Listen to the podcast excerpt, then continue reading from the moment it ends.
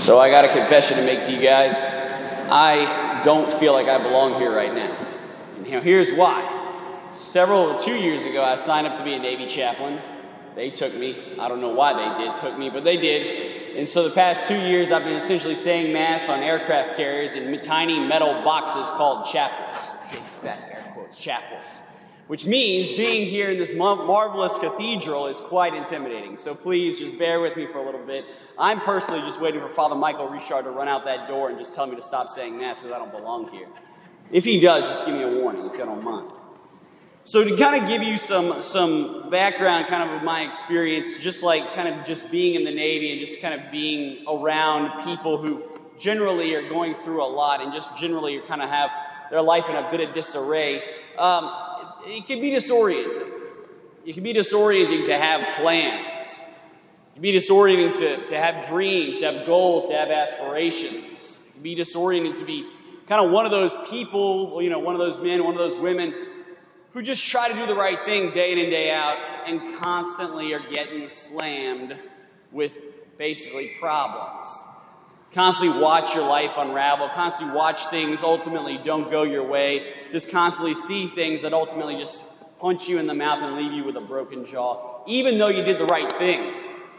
Even though you thought you were you know, going out of your way, even though you thought you were trying to give it yourself, even though you thought that you were making the proper sacrifices, you still end up getting hurt. Like, you know, going on a deployment right during COVID time and not seeing any ports. Just to use a random example that doesn't apply to anybody here. But you have these instances in life where ultimately you find yourself feeling at a loss. What could possibly be going on? Why is it that things just aren't adding up? And you're not alone in feeling that way. You're not alone in wrestling with those issues where things just aren't adding up, even though you're doing the right thing. Even though you're doing everything you can to follow the Lord. Because you share, that's your feeling at any point, you are in good company with St. Joseph himself. St. Joseph, as we read here in today's gospel passage, was a righteous man. Plain and simple, he was just trying to do the right thing. He was just trying to follow the Lord. He was just trying to line things up and, you know, allow everything to go according to plan. And then what happens?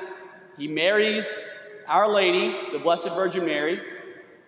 He's in agreement with Our Lady that she would be a virgin. We know this through Numbers 30, where it specifically says that, that, that Jewish women have a right to choose virginity if they so choose, if they want, with their husband's permission. For as far as we know, that is something that Joseph signed off very clearly. He was totally okay with, he was all about. And then she has a child. Then she's pregnant. But not just any pregnancy, a pregnancy from the Lord of the Most High. And what is he left with? Confusion, shock, awe. Ultimately, wondering what direction does this mean for me? What direction do I take my life in now? What direction do we go in? What ultimately happens between us?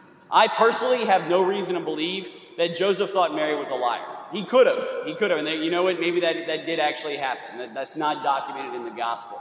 He could have very well.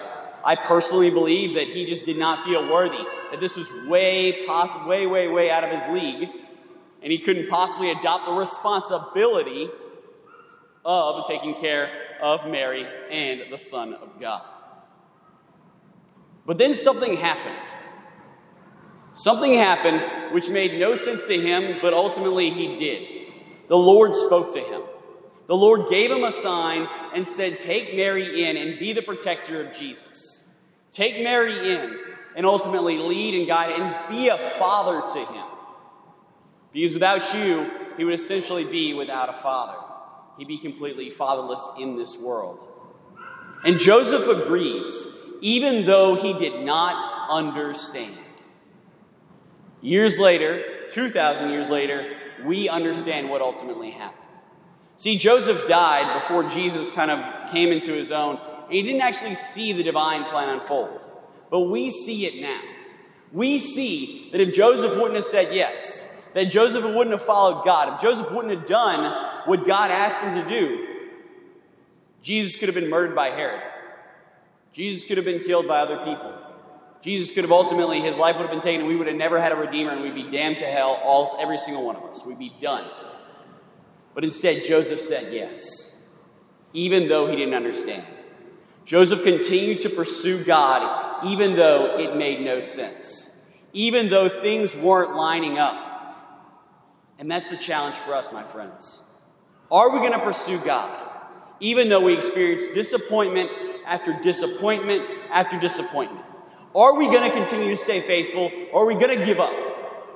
Joseph could have given up, he could have quit.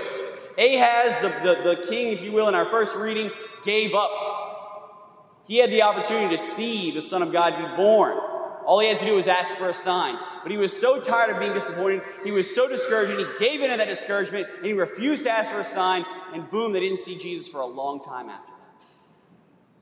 What are we going to do? What about us? You and I are all called to be like St. Joseph. You and I are all called to be saints. But saints are not made in prosperity. Saints are made in desolation. Saints are made in pain. Saints are made in struggle.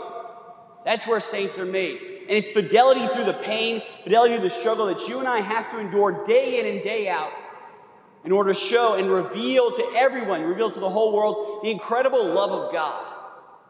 Think about the people that you and I admire the most.